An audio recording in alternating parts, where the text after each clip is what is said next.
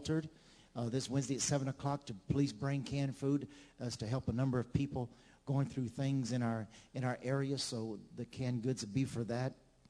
Also, thanks for supporting the Gracetown kids in the bake sale and, and, and just ministering and sowing into that. Thanks for sowing into our building fund and uh, just everything that you do. Thank you for your faithfulness and bless you.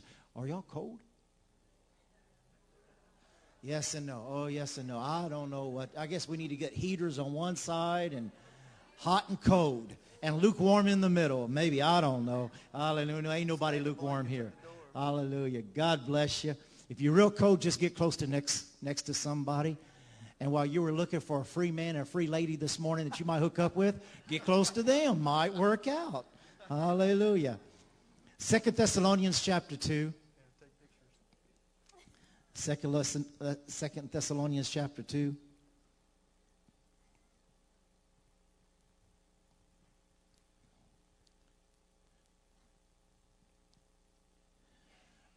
Are you blessed? Yeah. Hallelujah.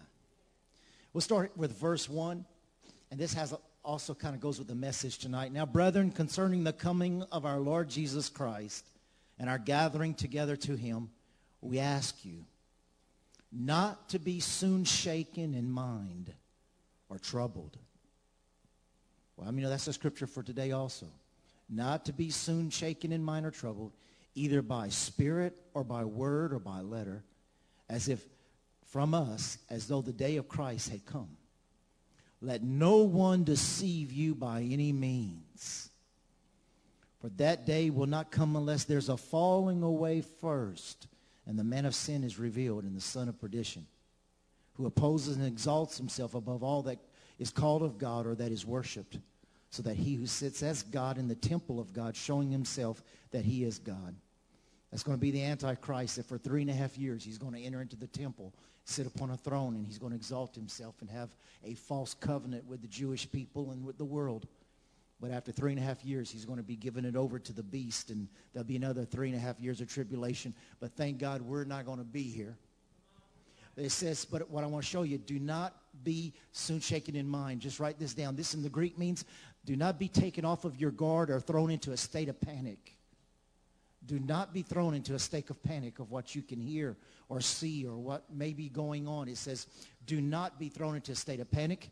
The word trouble there means inward fright a worry or a fear to rob your peace, rob the joy, rob the fruit of the Spirit. Do not be troubled by the, or inward fright or worry or any way. And how many of you know it's saying do not be troubled because it's God who calls the shots. He is the Alpha and the Omega. He owes the keys. And whatever happens, he's in control of whatever happens. And he says, you've got to learn to trust me that no matter what, I'm in control. I hold the keys. I call the shots. I, I have control over all things. So do not be shaken in spirit. And then uh, I, I want to look at Colossians chapter 3, just to give you another thought along those lines. Colossians chapter 3, because there's a lot of things you can hear and a lot of things to go through our mind. But thank God we stay with the word of God. And it says in verse 15, and let the peace of God, the peace of God, rule your hearts to which also you're called to God in one body and be thankful. Let the peace of God.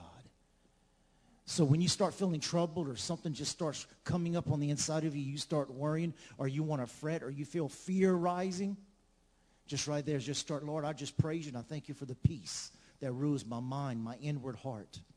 I thank you for the peace, your peace, Father. Your peace that keeps my mind and heart from just going into a panic and, and speaking panic and speaking out of fear and not sleeping and worrying.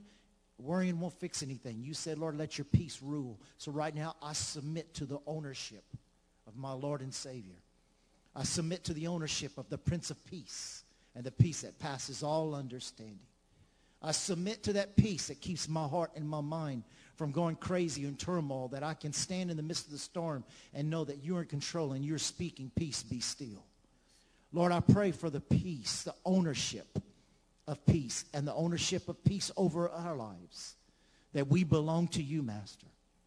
And that we submit and trust in you. And you said according to Psalms 112 that all those who trust in you will not be put to shame.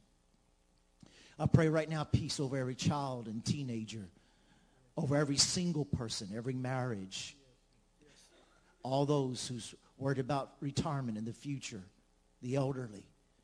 Lord, we speak the peace over them tonight, those who couldn't make it, those listening by internet. We speak peace over our state and over our nation.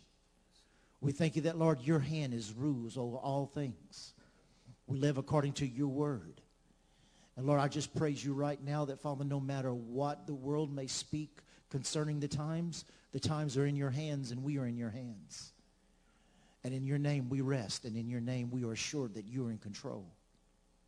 We bind the spirit of fear that has torment. We come against every form of fear and worry and fretfulness and inward fright, and we decree by the word of God that you have not given us that, but of sound mind and peace and joy. We thank you for the ownership over our future, our lives, and our children. We thank you, Lord God, that our children do not inherit the curse, but they inherit the blessing of the Most High God. And we praise you for that peace, and we praise you for that understanding. Thank you for quickening the word into our hearts and minds to combat the lies and the things we see and hear.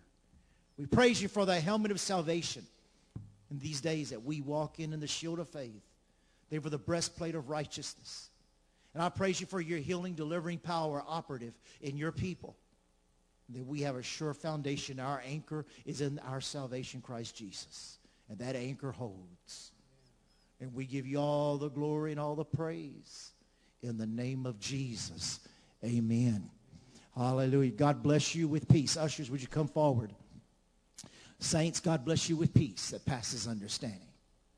God bless you with hidden manna, which is able to sustain you every moment of any time.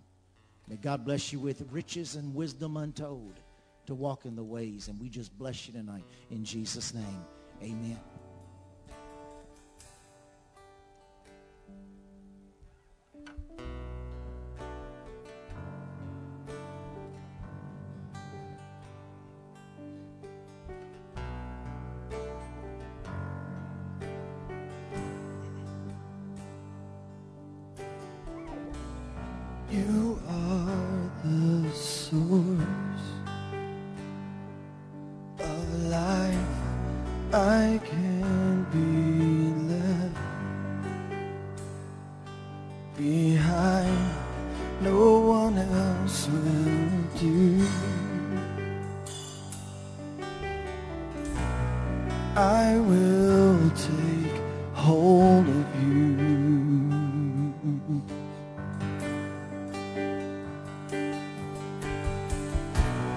You are the source of life. I can be left behind. No one else will do. And I will take hold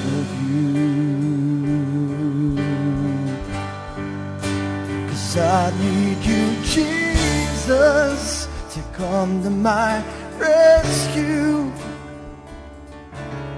Where else can I go? There's no other name by which I am saved. Capture me. Follow you. And I will follow you. And I will follow you. And I will follow you. This world has nothing follow you. This world has nothing for me. I will follow you. This world has nothing for me. Gonna follow you. This world has nothing for me. I will follow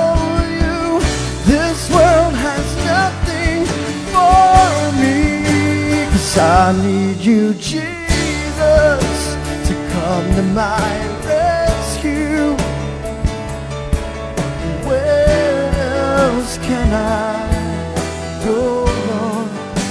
There's no other name by which I am saved, Lord. Capture me with grace, and I need you, and I need you, Jesus, to come to my rescue. Yes, Lord. Where else can I go? There's no other name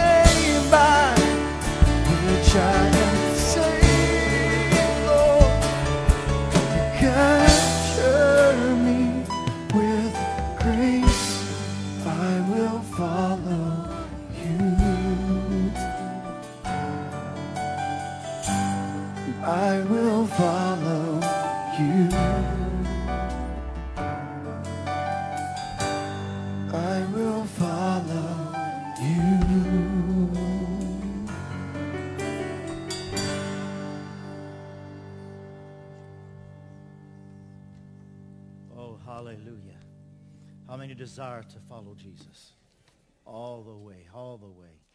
If you weren't here tonight, there's only a, this morning, there's a few bulletins left. Uh, a lot of them went this morning the way we did it.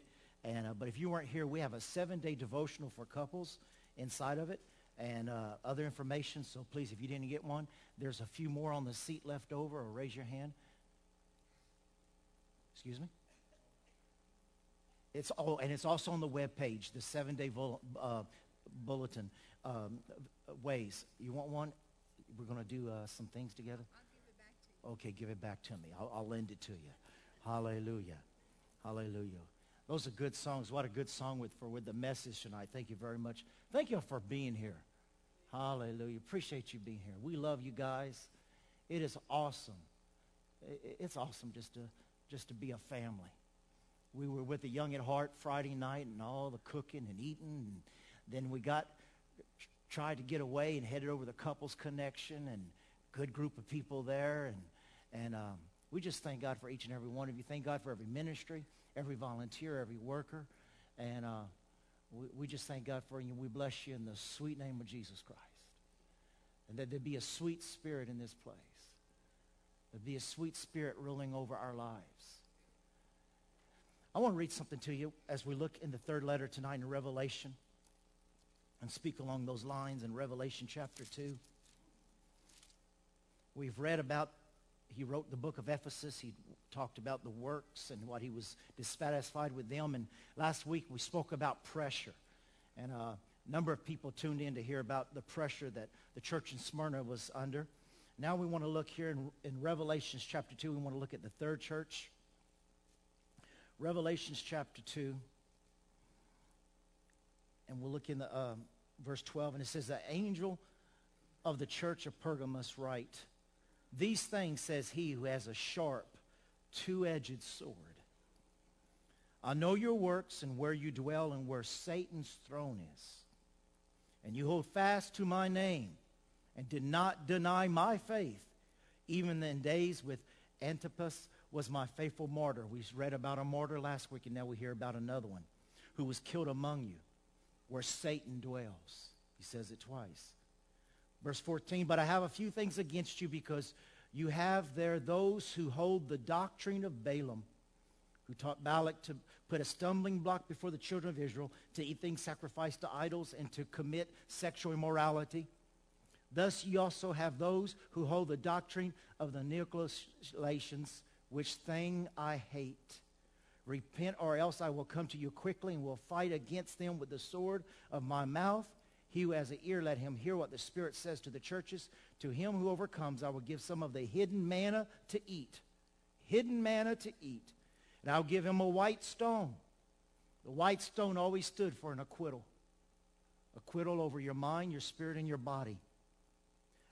And, a, and the stone, a new name. I mean, no, he's a God of new beginnings, which no one knows except him who receives it. There's something very interesting in verse 15 when he talks about the doctrine of the Nicolaitans. He says, which thing I hate. Go up with me to verse 6 of that chapter, chapter 2, verse 6. But this you have that you hate the deeds, and here they are again, the Nicolaitans, which I also hate. Here we see two different letters to two different churches, but we see the Holy Spirit uses the word I hate. I want you to take note. It's the same spirit of the Nicolaitans, but he says twice, I hate. And that word hate there in the Hebrew, if you want to look at a word study, God is saying, I just detest. I hate it with all that I have. God, and what we're going to speak tonight, he's warning about the spirit of deception. And God speaks twice about, I hate the deception. And this city that he's talking to was a city that was known as the Library of the Greeks.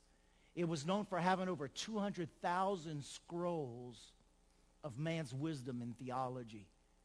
It was a place, and the doctrine was a place where you didn't have to obey God with your body or with your lust. You only had to obey him in your spirit, so you were free to practice and do anything you wanted to. So the people just had pure satisfaction in any way they wanted to, and they could rationalize with their mind that if you want to, go ahead and do it, and we can give you excuses why you can do it. Sounds like America. But it says twice First, he said to the first, second church, he says, you hate it as I hate it. Then he repeats, I hate it. And how many of you know anything that God hates, we want to hate? We want a sensitivity in our heart to where, God, if you hate it and you despise it, I want to hate and despise it too. Make me hate what you hate and despise what you despise. And the thing about that's interesting about this, Nicolaitans, Look with me in Acts chapter 6 because we're going to talk about deception. And in Acts chapter 6, it talks about seven people who took the place of Judas. And I want you to see, and you could look up the history and all of these men, but I want you to see here in, in verse 5, it mentions Nicholas, a proselyte from Antioch. Nicholas a, a proselyte or converted from paganism to the Jewish faith. And according to a lot of scholars, j- just, j- just hear, the, hear me out because we're going to look at the word here tonight. I'm going to give you a number of scriptures. Apostle Paul warned in Acts chapter 20 that wolves are going to come from outside, but even wolves are going to rise up from inside the body. And a number of scholars believe that this guy, Nicholas, was chosen with these others, Stephen, the first martyr, and a, num- number of other men filled with the Holy Ghost. Y'all have read this before. He's, they said, let's pick out seven men filled with the Holy Ghost. Let's pick out seven men who have a good report. Let's pick out seven men who serve God and love God. And they believe that this guy, Nicholas, he was converted from paganism, but as time went by, he converted back to a lot of his roots in opening up to paganism and he started teaching this same doctrine that they were being born, they were being warned against. And a lot of scholars believe this, and whether it's true or not, it's hard to say because we didn't, how many of you are, are know we're not that old, right? Nobody here is that old. But there's history books written about the dangers, and as we know, Paul said many who was with him and followed him went to the wayside. And if any of you, like myself and a number of others here, if you've served the Lord any length of time, and been on the mission field,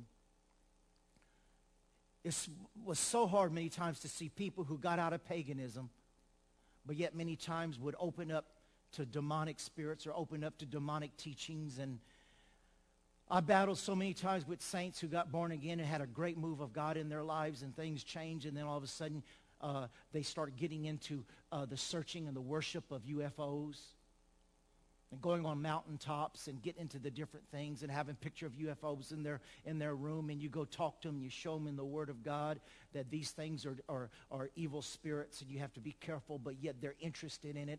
And how many of you know this town was a place of over 200,000 scrolls and if we're not careful it's easy for our mind to get interested in things and go places that maybe we're not supposed to go. I was speaking to a man yesterday, and a lot of times people, you know, explain ghost. Let's go to where they've got sights and let's see what we can sense and what we can feel. Or let's check out UFOs or let's check out this and that and the other. one thing about it, if you stay close to the cross in Christ, you do not open any door for the enemy. Don't let curiosity and the information from men pull you away because there's so much preciousness about the Word of God and there's so much hidden manna and truth and wisdom that you allow something to pull you away from the solid truth of Jesus Christ. Well, you know, I, I trust this person and they are expert on UFOs. Well, they've probably been abducted and, you know, they probably had their organs taken out and they're probably a different sex right now and they probably have the right to write these books. They're probably making a lot of money on it and they probably know all this stuff, but I'm going to stick to the Word of God. Because not, nothing's real clear except one thing. Jesus Christ is coming again. And there's some scriptures we want to see here in 2 Timothy chapter 3. Let me just go ahead and start bringing you through some of them. 2 Timothy chapter 3 because he says, I have something against you, is that you're, you're fellowshipping with those in false doctrine. 2 Timothy chapter 3. We want to read some scriptures here. This is a long letter, and it's the dangers of the last days. I don't know about you, but I'm not running a race to where I'm going to fall in Jesus' name, and I'm planning on failing, and I'm planning on getting lost in some type of wild deal. And you don't have to go off and say, well, you know, we're not going to get wild. You know, that's, they're a little different, but they're not out there like Jim Jones. Well, you know what? I don't want to get a little weird in any way. We want to be balanced and we want to be stable. And, and, and, and I want to walk with a sensitivity that if there is something that I'm ministering or believing that breaks the heart of God, I want to be corrected. I don't want to get close to anything out there or weird at all. I want to stay with the Word of God. Because I love my shepherd and I want to stay with my shepherd. And there's a warning here. Verse 1, you should know this, Timothy, that in the last days there will be difficult times. For people will love only themselves and their money. There's the doctrine of Balaam right there. He's warning about the doctrine of Balaam, and we'll get into that as much as we can tonight. It, but it says they'll love only themselves and their money more than God. And they will be boastful and proud, scoffing at God, disobedient to parents, and ungrateful, and they will consider nothing sacred. Nothing sacred. The marriage bed, the marriage relationship, the relationship between a man and a woman only, relationship between adults and children, anything. They will consider nothing sacred. They will be unloving and unforgiving. They will slander others who have no self-control. They will be cruel and hate what is good. They will betray their friends. They'll be reckless, be puffed up with pride, and love pleasure rather than God. They will act religious, but they will reject the power that could make them godly. Stay away from people like that. They are the kind who work their way into people's homes. They are the kind who work their way into people's homes. You're going to see, according to the book of Revelation and other books, be careful who you fellowship with. What God was saying to hate, in other words, means there may be some relationships you have to sever and cut off. But they're good people. A little bit of error can start causing one to start going a little bit off. It says, stay away from people like that. Well, you know, they got a different doctrine. They got a different b- belief in this and that. Stay away from people like that. They are kind who work their way into people's homes and win the confidence of vulnerable women who are burdened with the guilt of sin and controlled by various desires. Such women are forever following new teachers. Men too. But it, he just picking on the women right here, okay? But they are never able to understand the truth. They're always moving by their emotions. You know the Bible says the woman is the weaker vessel.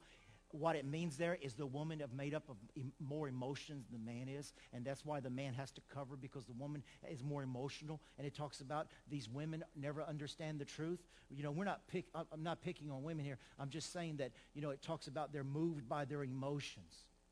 These teachers oppose the truth just as, and he mentions these people who opposed Moses.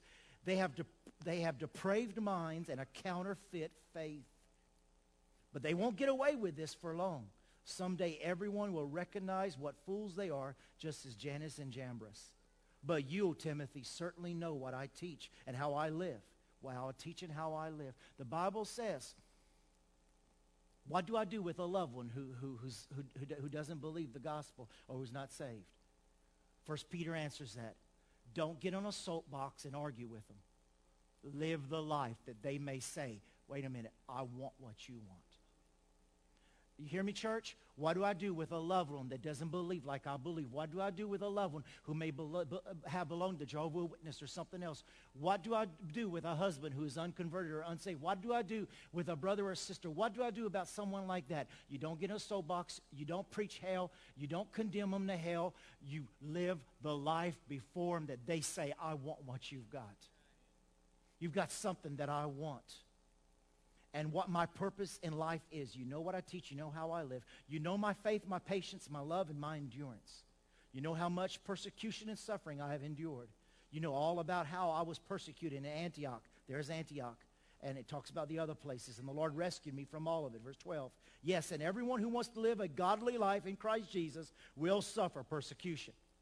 But evil people and impostors, impostors will flourish they will deceive others and will themselves be deceived. But you must remain faithful to all things you have been taught. You know that they are true and, that, and you know you can trust those who taught you.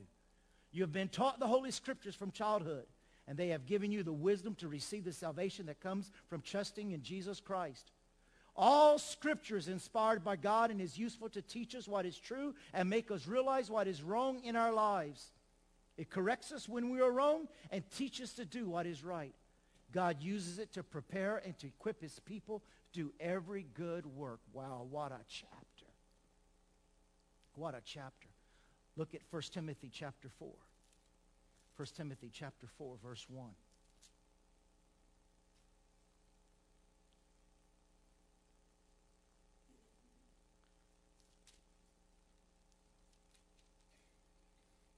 1 Timothy 4, this is the New Living once again.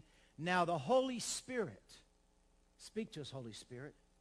The Holy Spirit tells us clearly that in the last times, some will turn away from the true faith. They will follow deceptive spirits and teachings that come from demons.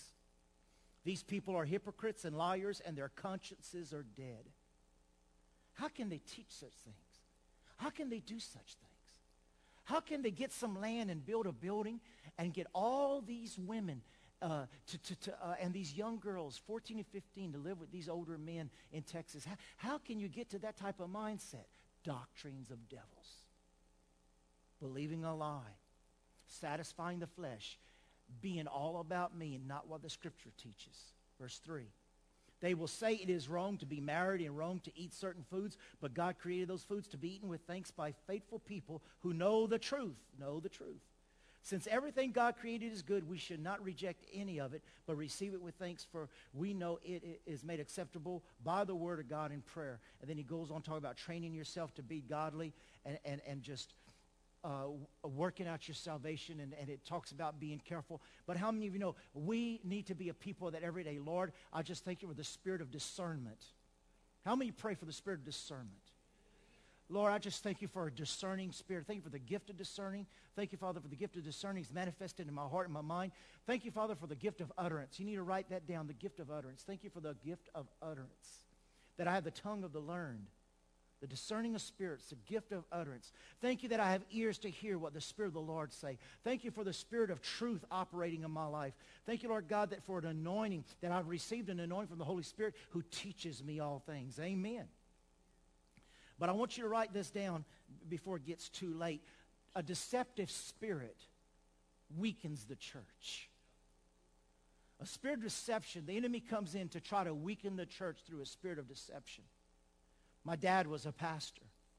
And someone, Sister Bonnie was showing me pictures of my dad a while ago that she had, and he was a great pastor.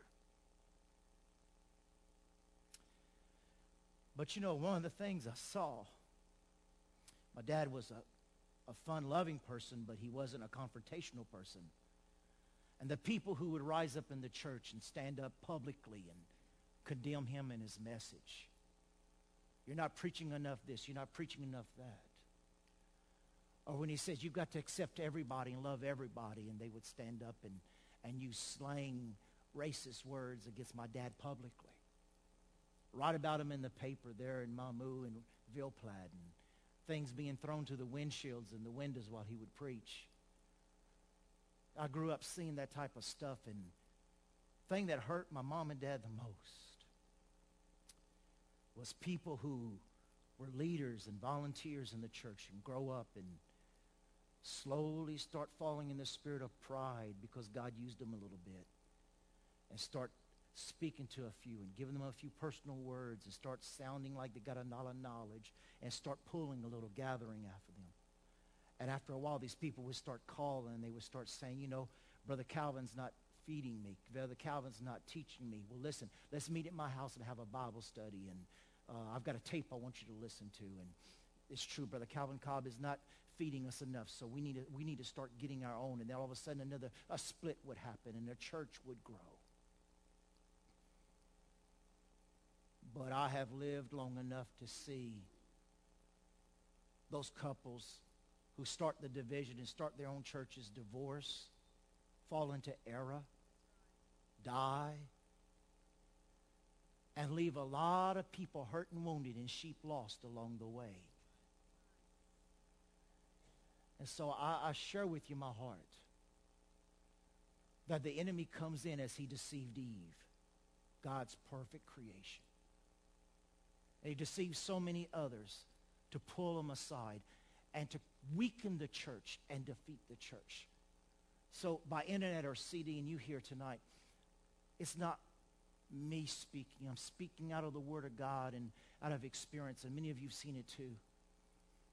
Men and women wanting to have a following, not wanting to submit, but wanting to have their own way, to have their own following, to feed their own ego, and not out of a pure heart, but out of error and deception.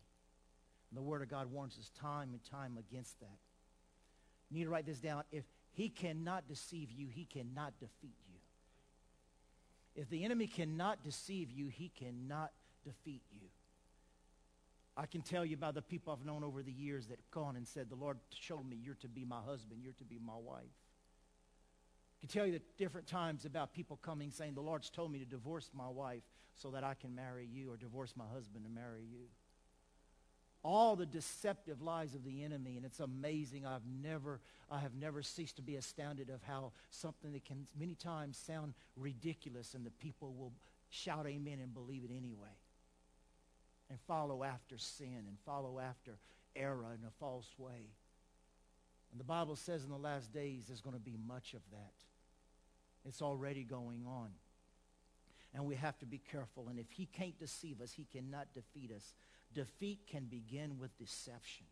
Deception sneaks into the church. And so that's why we've got to be careful and, and watch out for it. Deception uh, would try to come and change the doctrine. And he says in verse 14, you don't have to look at it, but in Revelations chapter 2, he says, you tolerate, or in other words, you fellowship with those who walk in deception.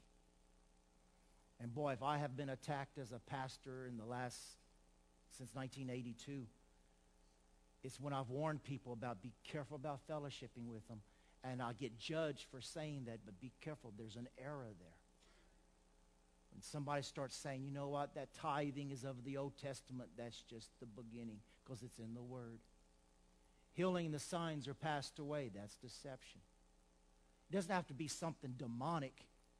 It can be philosophy of man and not from the Word of God. The Holy Spirit is not for today. The gifts of the Spirit are not for today.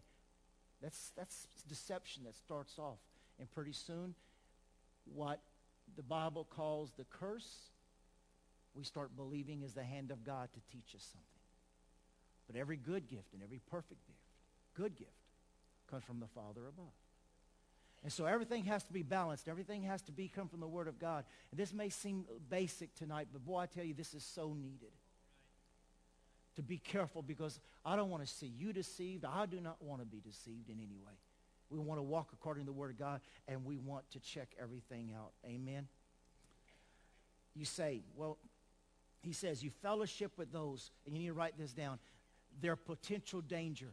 Sin and error is infected. it can infect you. Slowly start. Holiness cannot be transferred. Holiness is crucifying the flesh and staying in the Word of God and fasting to bring the flesh under control. But sin is contagious because the flesh loves it. Sin and error is contagious. It's a potential danger if we continue fellowshipping and, and practicing deception. And I'll give you one small definition of deception. The word deception means not believing or basing your life on the full counsel of God. It's just one definition there. Not believing or basing your life in the full counsel of God. You know, we can be right in a lot of areas, but then we can be wrong in some areas too. And I pray that the Lord brings correction by the pure spirit of truth. The pure spirit of truth to bring correction of any area in any of our lives that's not right or walking in total obedience with the Holy Spirit. And we yield to that spirit and we desire the full counsel of God. Amen. But many believe that Jesus is the Son of God, but there's other areas that they have doubts or they don't understand. If there's an area you don't quite understand or you doubt, you need to get in the Word and study and ask strong elders and believers what the Word of God says about that area and study it out and write it out and make notes and make sure you're getting the full counsel of God. What has already happened and what will continue to happen is there will be people who will come and they will say, they visit tombs and they receive the anointing of the dead person from the tombs. There's always been and there will always be. And though they have great ministries and we respect them and we love them, we have to be careful. You do not go to the dead for impartation.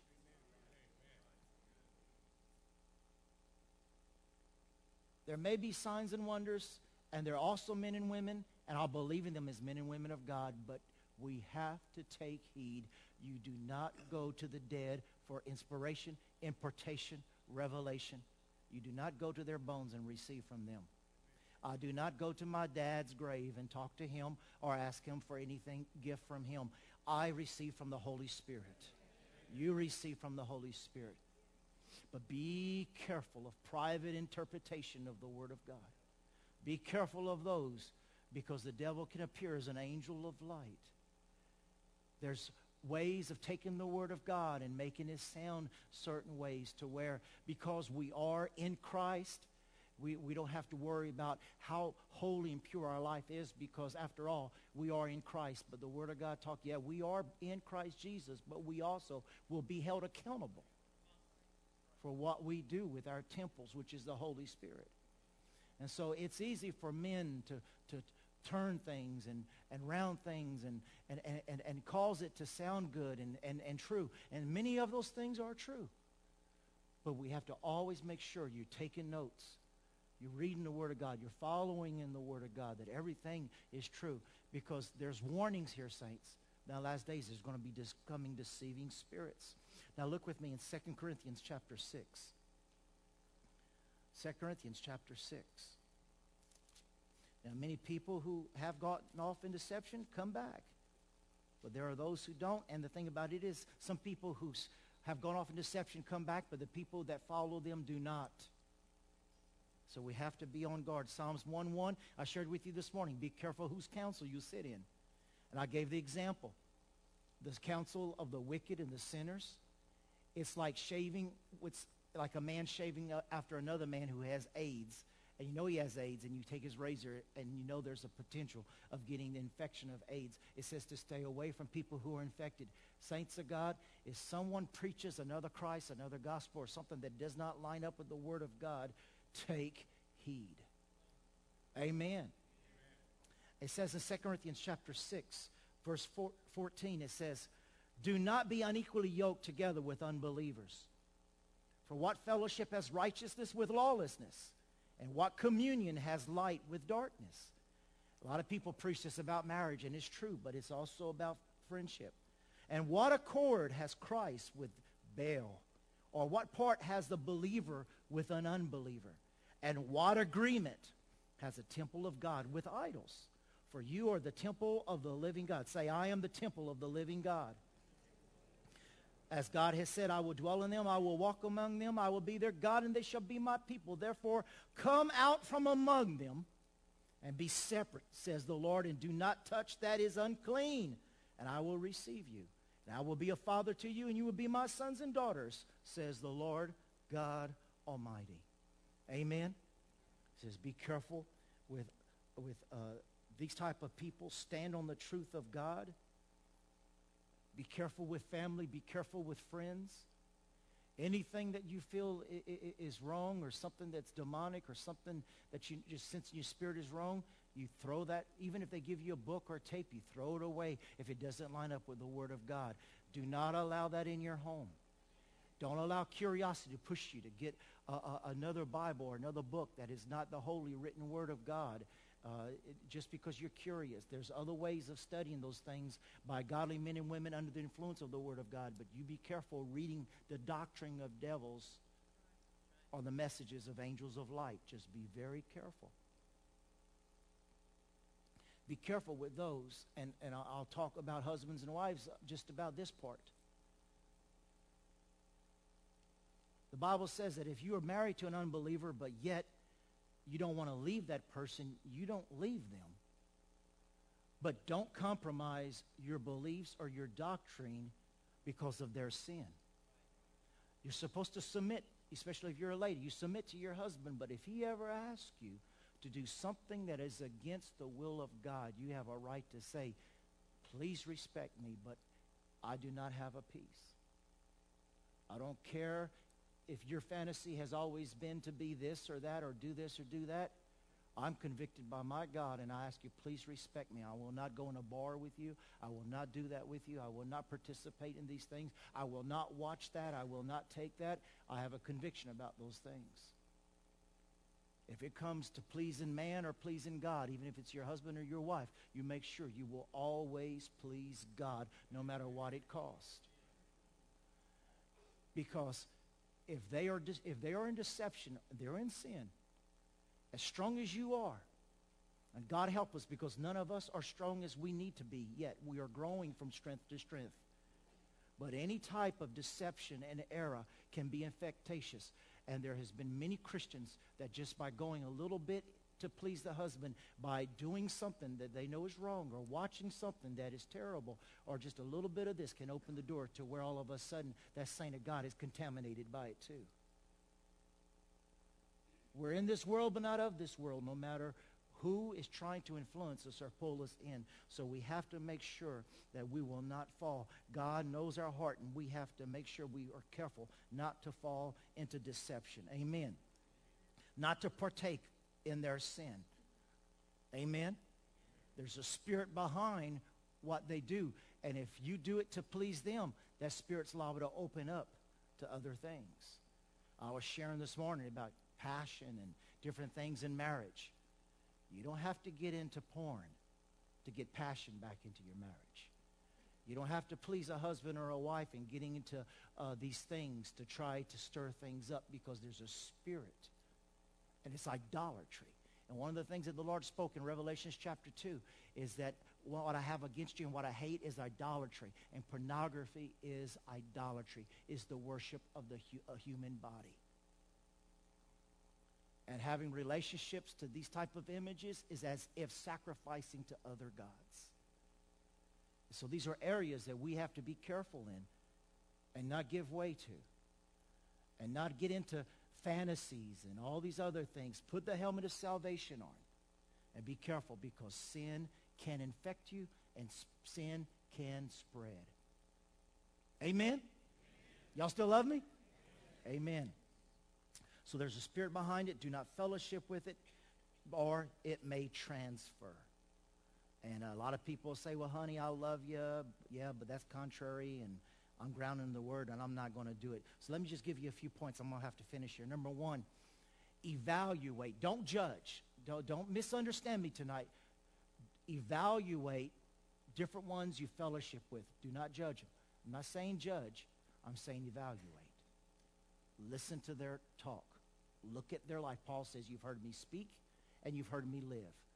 Look at their lifestyle and listen to the way they speak. Evaluate people we fellowship with.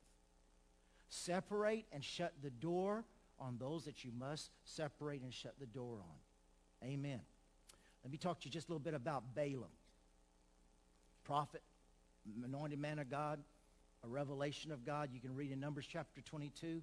He, he was used by God, but I want you to go with me to Jude, the book of Jude, and let me read this to you because it mentions Balaam here. I think it's, if the word of God mentions Balaam a few times, we need to take heed. The book of Jude, chapter, I mean, verse 1. It only has one chapter, Jude 1. Here was a prophet who was anointed and used by God, and he fell in deception. And I just want to read this to you. Jude, a bondservant of Jesus Christ, the brother of James. He was also a brother of Jesus, half-brother of Jesus. To those who are called, sanctified by God the Father, and preserved in Jesus Christ, mercy, peace, and love be multiplied to you. Verse 3. Beloved, while I am very diligent to write to you concerning our common salvation, I found it necessary to write to you, exhorting you to contend earnestly for the faith which was once for all delivered to the saints. For certain men have crept in unnoticed. Certain men have crept in unnoticed. Nowadays, it doesn't only have to be in the local body. It can be through radio or TV or books. Be careful when you go to Barnes and Nobles and these bookstores and it says Christian literature, there's a lot of New Age stuff in there. Just because it says Christian don't mean it's Christian. Crept in unnoticed, who long ago were marked out for this condemnation, ungodly men who turned the grace of our God into lewdness and denied the only God and of our Lord Jesus Christ. Verse 5. But I want to remind you, though you were you once knew this, though you once knew this, I want to remind you, though you once knew this, and I may be speaking things and you're saying, and we know that. Well, I got a confirmation I'm doing the right thing. Even though you once knew this, that the Lord, having saved the people out of the land of Egypt, afterward destroyed those who did not believe. And the angels who did not keep their proper domain, but left their own abode, he has reserved in everlasting chains, utter darkness for the judgment of the great day. As Sodom and Gomorrah and the cities around them in similar manners to these, having given themselves over to sexual morality and gone after the strange flesh, are set forth as an example, suffering the vengeance of eternal fire. Likewise also, these dreamers defile the flesh, reject authority, and speak evil of dignitaries. Yet Michael the archangel, in contending with the devil when he disputed about the body of Moses, dared not bring against him a reviling accusation, but said, The Lord rebuke you. But these speak evil of whatever they do not know, and whatever they know naturally, like brute beasts, and these things they corrupt themselves. Woe to them, for they have gone the way of Cain, and have run greedily in the era of who? Balaam for profit. It's all about me. Selfishness, the root of selfishness, and perish in their rebellion of Korah. Then they talk about other things going on and, and, and other things. So uh, we'll just stop right there. But one thing's about the doctrine of uh, Balaam is disobedience to the direction of God and the Holy Spirit. Disobedience to the Word of God. Also, it's compromise. Pushing down conviction. Pushing away conviction. You know, the Holy Spirit will, the Bible says the Spirit of God will only strive so long with man. There's a spirit of conviction that will convict men. Your attitude is wrong. Your character is wrong. What you're watching is wrong. Be careful with that. And you keep pushing the conviction away, pretty soon the Holy Spirit will start backing away and you won't be feeling the conviction as much. And then all of a sudden, you'll get used to it. And it's like you feel like there's nothing wrong, and you're going around, and then you can start fellowship with other people who are in the same way, and it just opens the door for deeper and deeper and deeper things. And how uh, Jude is saying on the inspiration of the Holy Spirit, be careful, because Balaam, even though he was a man of God and he knew God was for his people, he wanted his own way so bad that he found a way to make God take his hand off of God's people so that the curse would come on. And that's what's so wicked about people who walk walk in deception and mix things up. How many of you know you don't need the word of God in the anointing, you don't need a horseshoe over the door? How many know you don't need to pray over the food and throw salt over your shoulder? How many of you know you're covered by the blood of the Lamb? Amen. But there's a, there's a lot of times, a lot of things about mixing things up. We have to make sure that our doctrine is pure and that we don't give into these wicked things and we don't try. You have to be careful because people who are deceived don't have any conviction about tricking you for you to end up losing everything you have. Because Balaam says, you know what? I can't curse what God has blessed, but I got an idea. I want your money. I want the fame. So I'll tell you the secret of Samson's strength. If we let him fall into sin with evil women, then God will release his hand of protection and then they will be destroyed themselves. And deception comes in to try to cause us to get into areas under the curse and out from under the covering of God. And many times people say, you know, why am I going through the things I'm going through? Why am I going through these reoccurring problems and these same situations? And why am I fighting these battles? After all, I'm a child of God. Why am I going through these things? Well, we just constantly examine and watch areas that we're walking in, living in, in Holy Spirit. Is there any way that I'm walking contrary to the Word of God? Is there any way that I'm living so selfish that I have become callous to what you want for me? Therefore, I am not under the perfect hand or the perfect will of God, and there's an open area in my life, or I'm fellowshipping with doctrine of devils, or people who are evil influence, or people who, or who have another side of their life. I mean, those are the type of days we're living in. I mean, you may be fellowshipping with a brother in church Sunday morning, and he may be a sister at night. I mean, you don't know what you're going to run into nowadays. Let me give you one more and I'll finish because it's getting late. But 2 Peter chapter 2. 2 Peter chapter 2. Let me give you this. Because let me tell you something. Because I know it's getting, it's getting tick tick in here. So let me share something with you. The reason Balaam had to use deception and open up the door for the enemy is because the Moabites did not want to fight God's people in combat. Because the Moabites knew that God is on the side of his people. And the principalities and powers do not want to face the church of Jesus Christ. Because we have lasted all of these years because of the blood of the Lamb and the word of our testimony. And the devil doesn't want to go head to head with Russell, Cobb, Russell and Cindy Cobb or Jake or Christy or Guy. Satan himself doesn't want to go ahead with Jake and Sherry. Satan himself does not want to go face to face with you. He don't want to combat because you got the armor of God. And you got the sword of the Spirit. And the devil's just not going to come and say, okay, you and I are going to war. No, no, no, no. He's going to try to do, he's going to try to cause things to rise like Balaam to where I'm, I'm, if I'd go face to face, you'd, you'd crush my head. But if I, can, if I can just take time and allow a little deception to get in there, You'll get out of the armor. You get out from under the blood. You get out from the truth and the word of God. You get in the spirit of error, and you'll de- deceive yourself. Therefore, you will destroy yourself. And I didn't have to lift a finger. I threw the bait, and you took it. Because greater is he that's in you than he that's in the world.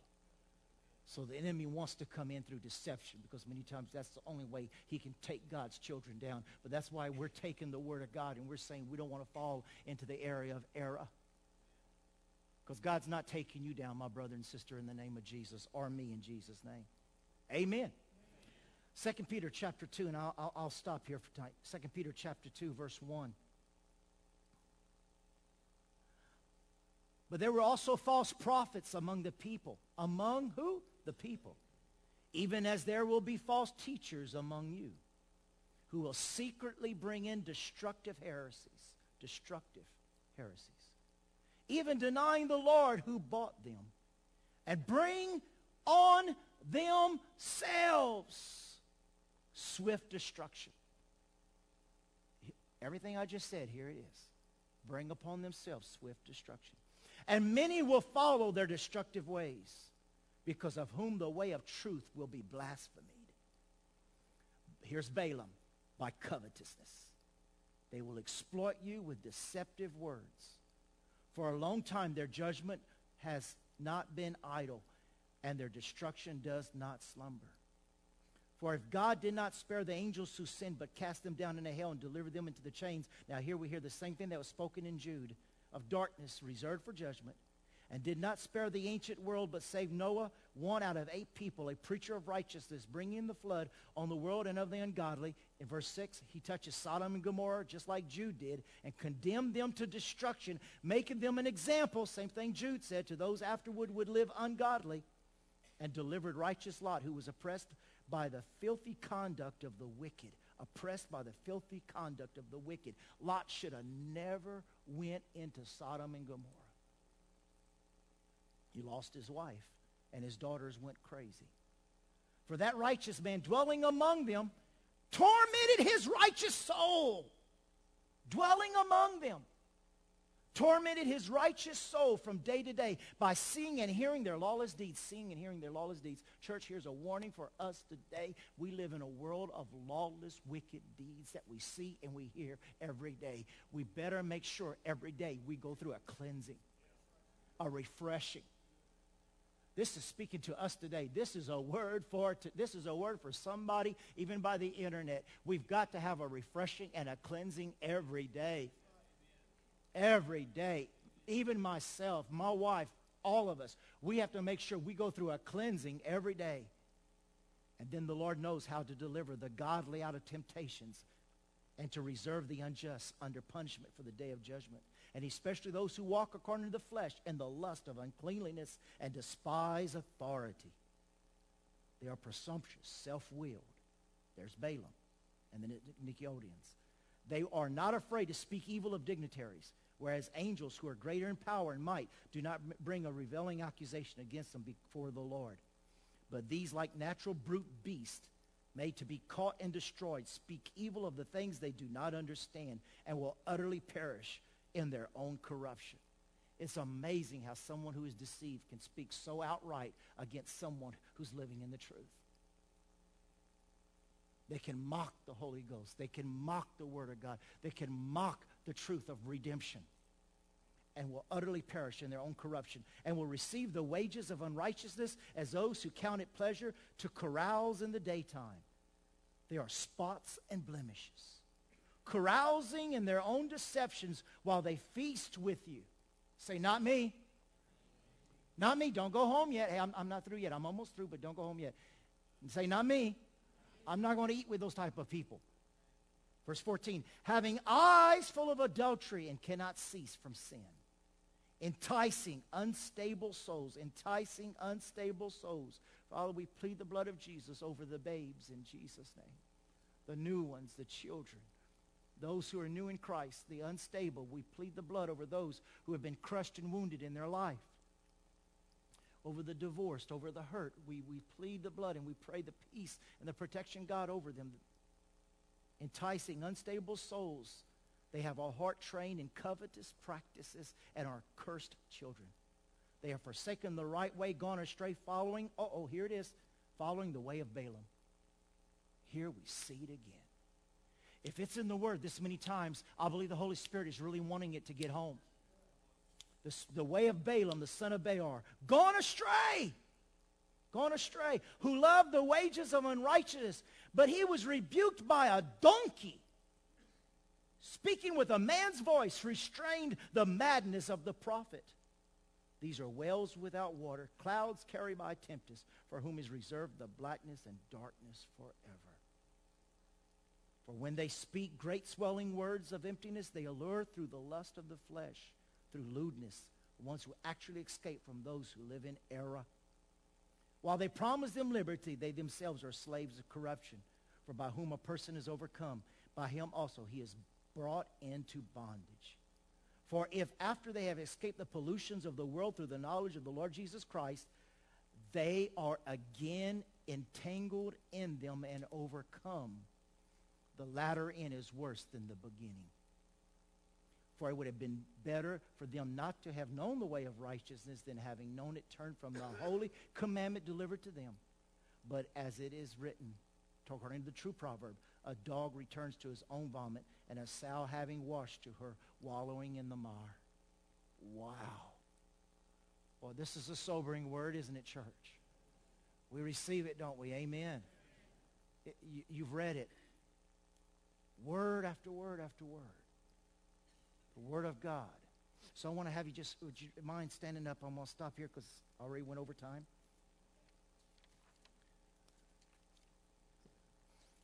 I want to pray with you, and I just want you to renounce some things with me tonight.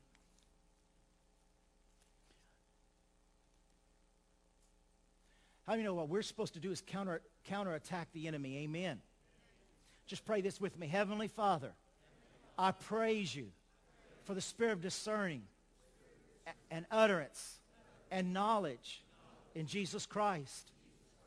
And I renounce and I bind the spirit of greed, temptation, lust, contamination, perversion, fraud, filthy lucre, iniquity, selfishness, betrayal, misrepresentation, compromise, sin, self-centeredness, carnality, worldliness. I bind the spirit of error and I decree that a pure and a right and the spirit of truth rules and reigns in my heart and in my mind. And I thank you, Holy Spirit, that I am free and I love your word and I love your ways and I desire you and I delight in you and I delight in your word. Therefore, your will is my will and I will walk free from all error and I will please you in every way. In Jesus' name, amen and amen. Give the Lord praise. Hallelujah. Hallelujah. And uh, one of the things I was going to share with you just for you to meditate on the rest of the week in the book of Psalms, it says that when we delight ourselves in God, he gives us desires of our heart. Well, if we live our life delighting ourselves in God, how awesome and how great and how wonderful and how loving and how awesome he is. We delight ourselves in God. That is one of the greatest safeguards from keeping us from going and delighting ourselves in ourselves.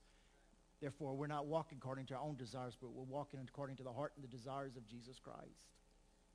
I want to thank you for being here tonight because this is the meat of the word. I want to thank you for being here and receiving this word and allowing it, whether to uh, step on our toes or to remind us or to stir us up. But boy, these are days we're living in, and we've got to be reminded of the truth and walk in the truth. Because listen, we're going to see each other in heaven, won't we? We are not going to hell. We do not want to go to, we are not going to hell. We're going to heaven. Amen. And after knowing the truth, we're not going to go back into the world. Amen. Just bow your head one more time. If there's somebody here tonight that you do not know the Lord Jesus Christ as Savior, if you do not know if your sins are forgiven, washed under the blood of the Lamb, Jesus. If you're here and you'd like to receive him as Lord and Savior according to the book, the Word of God, Romans 10, 9, and 10, if you will confess him with your mouth and believe in your heart, you shall be saved. If you're here tonight and you do not know him as Lord and Savior, you're not sure if your sins are forgiven, I want to give you an opportunity for you right there where you are to raise your hand and say, I know I need forgiveness of sins. I need to run to the altar and accept Christ into my heart to be my Lord and Savior. If that's you, would you raise your hand? Anyone at all? I need forgiveness of sins. I want Jesus to live in my heart. I want him to be Lord over my life. Anyone at all? Just want to give you an opportunity. Don't leave here without knowing him. Don't take the chance in dying without salvation. Don't take the chance in facing judgment and you're not ready. Anyone at all? Raise your hand right there where you are. Anyone at all? Anyone at all? I need to get my life right with God. Anyone at all? If you're right with God and you know it, shout amen. amen. If you know you're going to heaven, shout praise the Lord. Praise, praise the Lord.